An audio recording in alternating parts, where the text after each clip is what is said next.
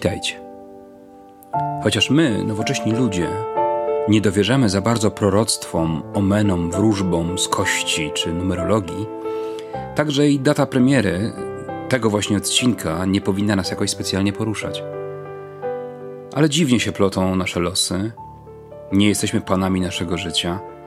Nie jesteśmy w stanie przewidzieć nagłych wydarzeń czy nawet przypadkowych spotkań. Czasie pobytu pogawędnikowej ekipy w Zakopanem i przygodzie z zakopiańskimi prezentacjami artystycznymi Pępek Świata, o których możecie posłuchać w dwóch poprzednich odcinkach, spotkaliśmy naszą dobrą znajomą, filozofkę z Uniwersytetu Śląskiego dr Alicję Pietras. Nasza rozmowa wzmogła tylko poczucie straty, jaką wszyscy odczuliśmy po śmierci wybitnego znawcy filozofii niemieckiej i współpracownika dr Pietras, profesora Andrzeja Norasa. Ale kiedy jeszcze przemówił do nas kalendarz i odsłonił, że data kolejnej premiery pogawędnika przypada 1 listopada, w ten dziwny, zaduszny czas dziadów i innych obrzędów kierujących naszą uwagę ku zmarłym, uświadomiliśmy sobie, że wiąże nas powinność wspomnienia filozofek i filozofów, którzy odeszli od nas w ostatnim czasie. Jednak nie jesteśmy w stanie choćby wspomnieć ich wszystkich. Miniony rok był bowiem w ponury sposób szczególny. Pożegnaliśmy tak wiele osób oddanych filozofii, że nawet krótkie wspomnienia o każdej z nich przerosłoby nasze siły. Uznaliśmy więc, że przygotujemy dla Was wspomnienie o profesorze Andrzeju Norasie. Niech to wspomnienie odda także, choćby symbolicznie, cześć Jolancie Brachczajnie, Januszowi Jaskule, Jakubowi Kloc-Konkołowiczowi, Józefowi Kosianowi, Elżbiecie Paczkowskiej-Łagowskiej, Zbigniewowi Pełczyńskiemu, Henrykowi Pisarkowi, Pawle Sikorze, Eulalii Sajdak-Michnowski i Ili Wrazasowi.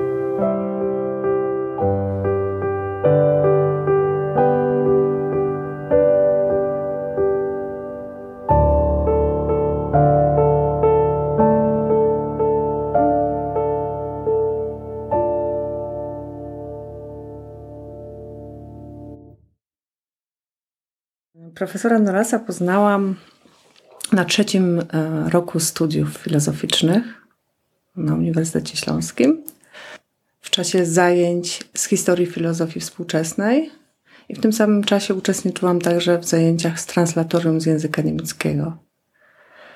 Pierwszym mm, punktem, który nas łączył, to było zainteresowanie filozofią niemiecką. I chodziłam na zajęcia wcześniej do innych profesorów, którzy zajmowali się tą filozofią, natomiast e, wykłady profesora mnie bardzo zainteresowały. Nawet nie sam temat zajęć, dlatego że ja, jako osoba, która już y, studiowała wcześniej socjologię, nie szukałam w filozofii historii filozofii. Natomiast profesor zajmował się historią filozofii. Było coś w osobie profesora, co mnie po prostu jakoś intuicyjnie przekonało, żeby chodzić na te zajęcia. Sposób, w jaki on mówił o filozofii, jakaś taka pasja, którą miał w sobie, mimo że mówił o historii filozofii, to czuło się, że on jakby czuje te problemy filozoficzne i wydawało mi się, że wybór jego jako takiej osoby, która by mnie później w przyszłości prowadziła, czy do, do kogo mogłabym pójść, na przykład pisać pracę magisterską, wydawał mi się tak zupełnie intuicyjnie, nie wiedziałam nawet dlaczego, takim wyborem jakimś właściwym. To też, co było takie charakterystyczne i co um, urzekało, myślę, studentów o sobie profesora, było to, że on słynął ze swoich żartów.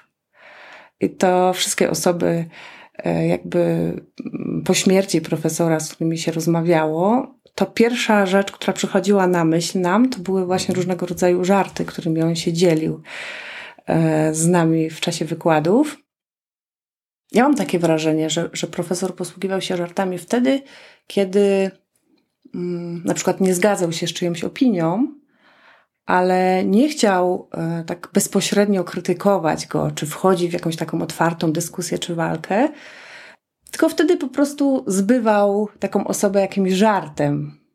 Takie najbardziej słynne żarty profesora, które wszyscy kojarzą, to bardzo często dodawał na koniec, że no, no wiecie, no to jest proste jak drzwi do lasu.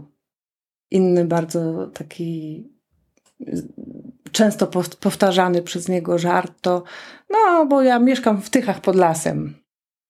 Jakby te wszystkie żarty wydaje mi się, że pokazywały, że był taką osobą, która była dosyć skromna i próbował podkreślać właśnie, że no, on jest takim prostym człowiekiem, mieszka w Tychach pod lasem, czy często mówił też, to też już mm, jakby można u wielu osób, które go znały, mm, usłyszeć, kiedy się rozmawia, wspomina go, że mówił, że nie, ja tam się na niczym nie znam, znam się trochę na filozofii i trochę na Pink Floydach. Rzeczywiście to, to Pink Floydzi to była jedna z większych miłości profesora. Do tego stopnia, że w zasadzie on słuchał tylko Pink Floydów. To znaczy, czy się jechało z nim samochodem, czy się przychodziło do niego do gabinetu, i wszystko jedno, czy to było na początku, przychodziło się do niego do, do gabinetu w, zakładzie historii e, filozofii współczesnej, a później, kiedy został prorektorem, to w gabinecie prorektorskim. Wszystko jedno, kto przychodził. Czy przychodził rektor, czy przychodzili jacyś ludzie, nie wiem, z promocji, czy studenci, zawsze lecieli Pink Floydzi.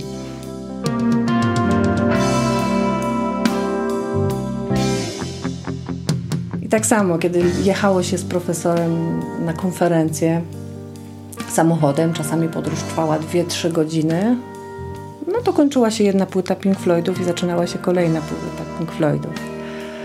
I powiem tak, ja zawsze bardzo lubiłam Pink Floydów.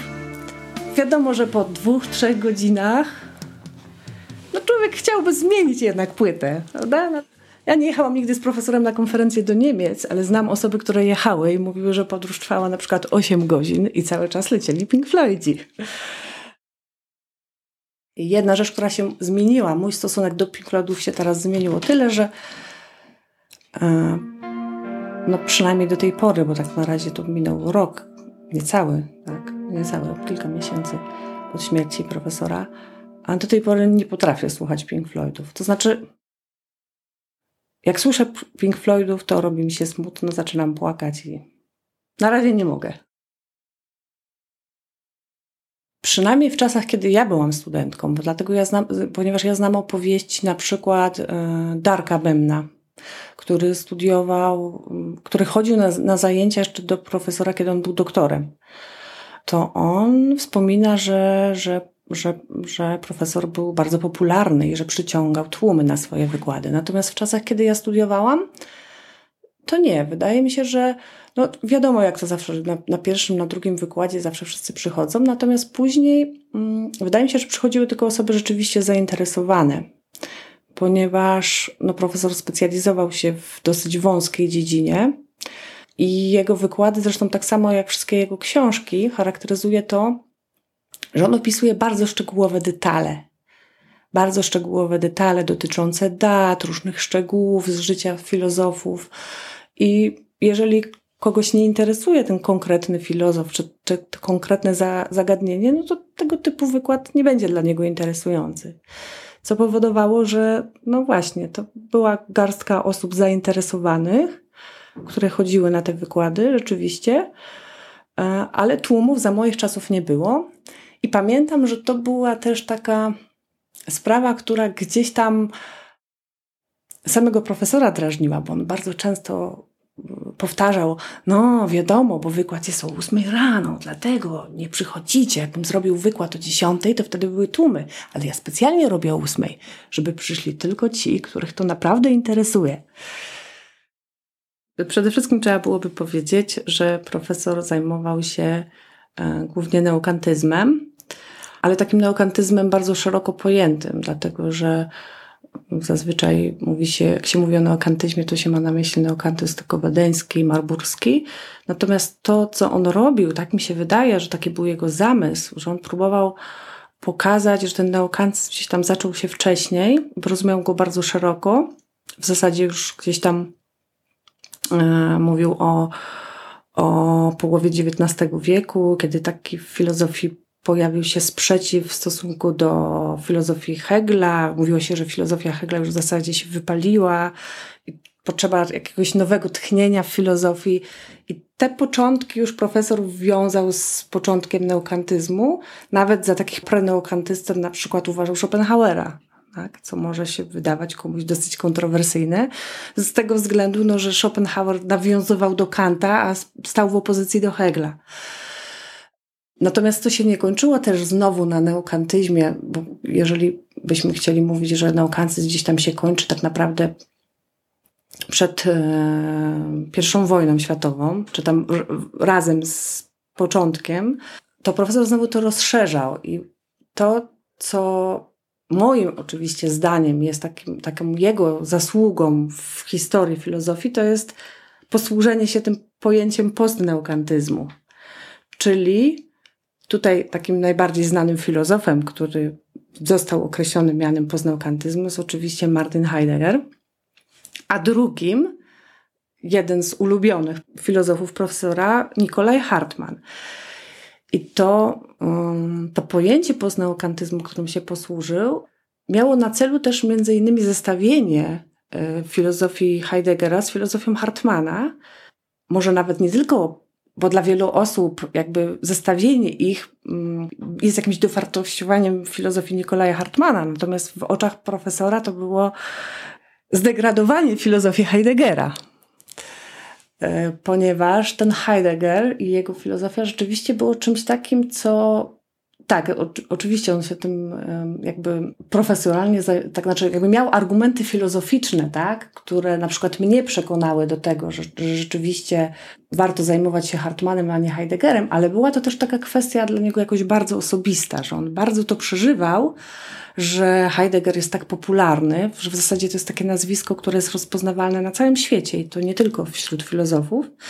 Natomiast Hartman, Nikolaj Hartman jest filozofem, który w zasadzie jest zapomniany. Znaczy za czasów, kiedy żył, był, był znaną osobą i być może nawet bardziej znaną niż Heidegger, natomiast dzisiaj już mało kto w ogóle pamięta to nazwisko. I jakby zestawienie ich ze sobą miało też na celu pokazanie, że, że Heidegger y, nie był jakimś myślicielem bardzo oryginalnym. To znaczy, że ten jego projekt próby powrotu do Kanta i zinterpretowania filozofii Kanta w sposób y, ontologiczny, a nie tak jak było do tej pory w neokantyzmie, czyli że głównie interpretowano Kanta jako twórcę teorii poznania, czy jako tego filozofa, który uczynił teorię poznania taką filozofią pierwszą, mm, no to właśnie postneokantyści, mm, czyli między innymi właśnie Heidegger i Hartmann, mieli być tymi filozofami, którzy twierdzili, nie, właśnie nie, zupełnie to jest złe odczytanie Kanta. U Kanta chodzi tak naprawdę o metafizykę i chodzi głównie o ontologię.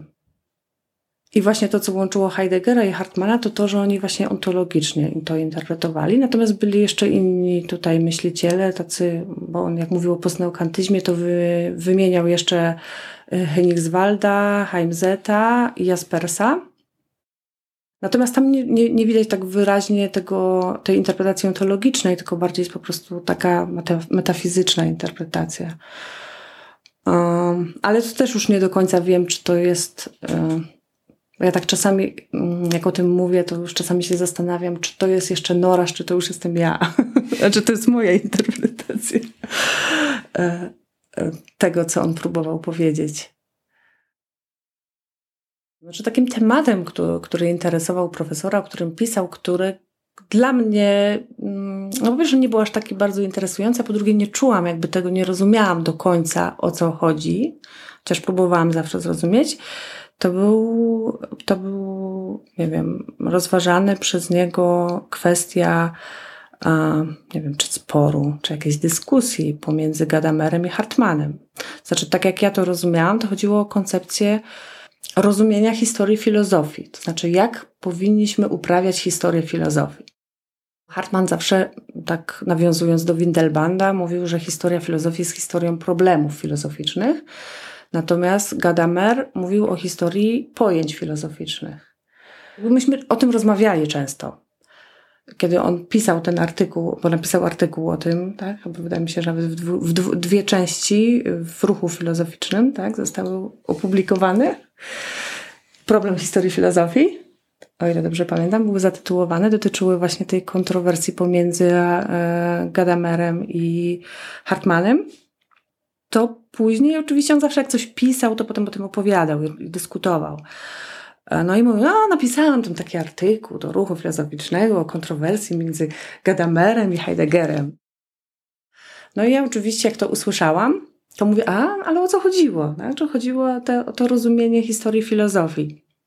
Mówię mu, no, no tak, no, że chodziło właśnie o to, że, że, że Hartman mówi, że to jest historia problemów, a Gadamer to historia pojęć, ja mówiłam właśnie profesorowi, że ja tak naprawdę nie rozumiem tego sporu, bo dla mnie to jest taki spór o, słowa, że w zasadzie oni mogliby się zrozumieć i dogadać, tylko po prostu posługiwali się innymi pojęciami, no właśnie, pojęciem problemu i pojęciem pojęcia i w zasadzie nie, nie rozumiem tej kontrowersji. Natomiast profesor gdzieś tam tą kontrowersję widział i, i napisał o tym i pewnie osoby zainteresowane mogą przeczytać to i znaczy w ogóle, w ogóle jego bardzo interesowało to zagadnienie historii filozofii. Oczywiście profesor zawsze opowiadał o różnych też planach, tak? różnych rzeczach, które planuje, czy czasami mówił, czasami był bardzo tajemniczy i mówił, o nie powiem pani, teraz pracuję nad taką książką, a czasami po prostu mówił wprost, że teraz zajmuje się takim, a nie innym problemem. I z tego, co mi mówił w ostatnim czasie, mówił, że chce w końcu wrócić znowu do, do problemu, który, który kiedyś go interesował, nie miał na to czasu, teraz ma czas, żeby opisać zagadnienie heglizmu w neokantyzmie, czyli znaczenia filozofii Hegla w neokantyzmie. I to był taki projekt i on miał jakąś taką wizję tego, czy mówił mi, że on po prostu, on już wie, że on już ma w głowie książkę, co to będzie. Których podejrzewam, że po prostu wiedział, u których neokantystów, które, które wątki, Natomiast jakby nigdy nie było też okazji i czasu, żeby, żeby o tym porozmawiać. I wydaje się, że to ten temat no, no nie zdążył tego zrobić i tak naprawdę nigdy się już nie dowiemy. Możemy oczywiście, mm, tak, mo, mo, możemy oczywiście spróbować poszukać tego na własną rękę, tych wątków, ale nigdy się już nie dowiemy, co on tam widział rzeczywiście, tak, gdzie widział to, to zagadnienie w tym neokantyzmie. Więc to był taki jeden projekt. Natomiast była taka jedna rzecz, o której on mówił jeszcze za czasów, kiedy ja jeszcze byłam studentką, jeszcze nawet nie myślałam o doktoracie. E, to mówił o tym, że tak, tak. I zawsze to się pojawiało, kiedy, kiedy dyskutował z, z profesorem Łaciakiem, który, z naszego instytutu, który zajmuje się Husserlem, że oni często przy jakichś dyskusjach, kiedy mówiliśmy coś o kantyzmie, to profesor Łaciak stawał i mówił, ale u Husserla to też tak było, albo u Husserla jest tak samo. W tej, w tej późnej filozofii Husserla, w fenomenologii transcendentalnej to już to było. I profesor Noras miał właśnie taki też projekt i pomysł, że on kiedyś napisze właśnie taką książkę e, o tym, jakie są związki i relacje pomiędzy filozofią neokantowską a tą fenomenologią transcendentalną Husserla. No i to też jest jedna z takich rzeczy, której nie zdążył zrobić, a podejrzewam, że miał w głowie już jakąś koncepcję, czy jakieś takie idee, jak to zrobi. Natomiast ostatnią, mm, ostatnią taką rzeczą, którą robił, to też jest bardzo ciekawa sprawa, dlatego że w październiku zaczął nowe seminarium, które e, dotyczyło relacji pomiędzy psychologią a filozofią. I to było seminarium, które prowadził, no właśnie takie dla chętnych. Ja też w nim uczestniczyłam, uczestniczyli w nim obecni doktoranci profesora. E, I on mówił, że to seminarium ma służyć temu, że on e, pisze książkę o tym problemie. On się zajmował problemem psychologizmu, ale go interesowała właśnie ta, ta relacja między psychologią a filozofią i mówił, że no bo ja, ja siedziałem, pisałem, napisałem 100 stron, mam napisane te 100 stron, ale nagle naszły mi jakieś wątpliwości i stwierdziłem, że muszę to jeszcze raz przemyśleć. I najprawdopodobniej zrobił to proseminarium czy seminarium właśnie po to, żeby pracując ze studentami i omawiając różne teksty sobie jeszcze raz przemyśleć ten, ten problem od nowa. To to z takich rzeczy, nad którymi pracował. To wrócę jeszcze do, do słynnych żartów profesora. Był taki, taki żart, który. Bo, bo, bo z tymi żartami to tak jest, że, że, że one są śmieszne, ale wiadomo, że dobry żart to jest taki żart, w którym kryje się też jakieś ziarnko prawdy. I profesor bardzo często pamiętał jeden z takich żartów, który opowiadał bardzo, bardzo często. To był taki żart właśnie. Przychodził na, na wykład i mówi tak, no tak, no Kant umarł, Hegel nie żyje, a ja też się coś nie za dobrze już czuję. Drugi żart to był taki żart, który, o którym się dowiedziałam od, od jego obecnego, obecnego, ostatniego doktoranta, znaczy ostatniej osoby, która obroniła doktorat u niego, że podobno w czasie konferencji hartmanowskiej powiedział, że no tak, no już, już byłem prorektorem, no w zasadzie już wszystko osiągnąłem i, i jedyne, co teraz mogę jeszcze robić? No jedyne, co, mi, co, co, co zostało, to teraz już położyć się do, do grobu. No i te właśnie żarty takie jakby, nie wiem, trzeba uważać w jaki sposób się żartuje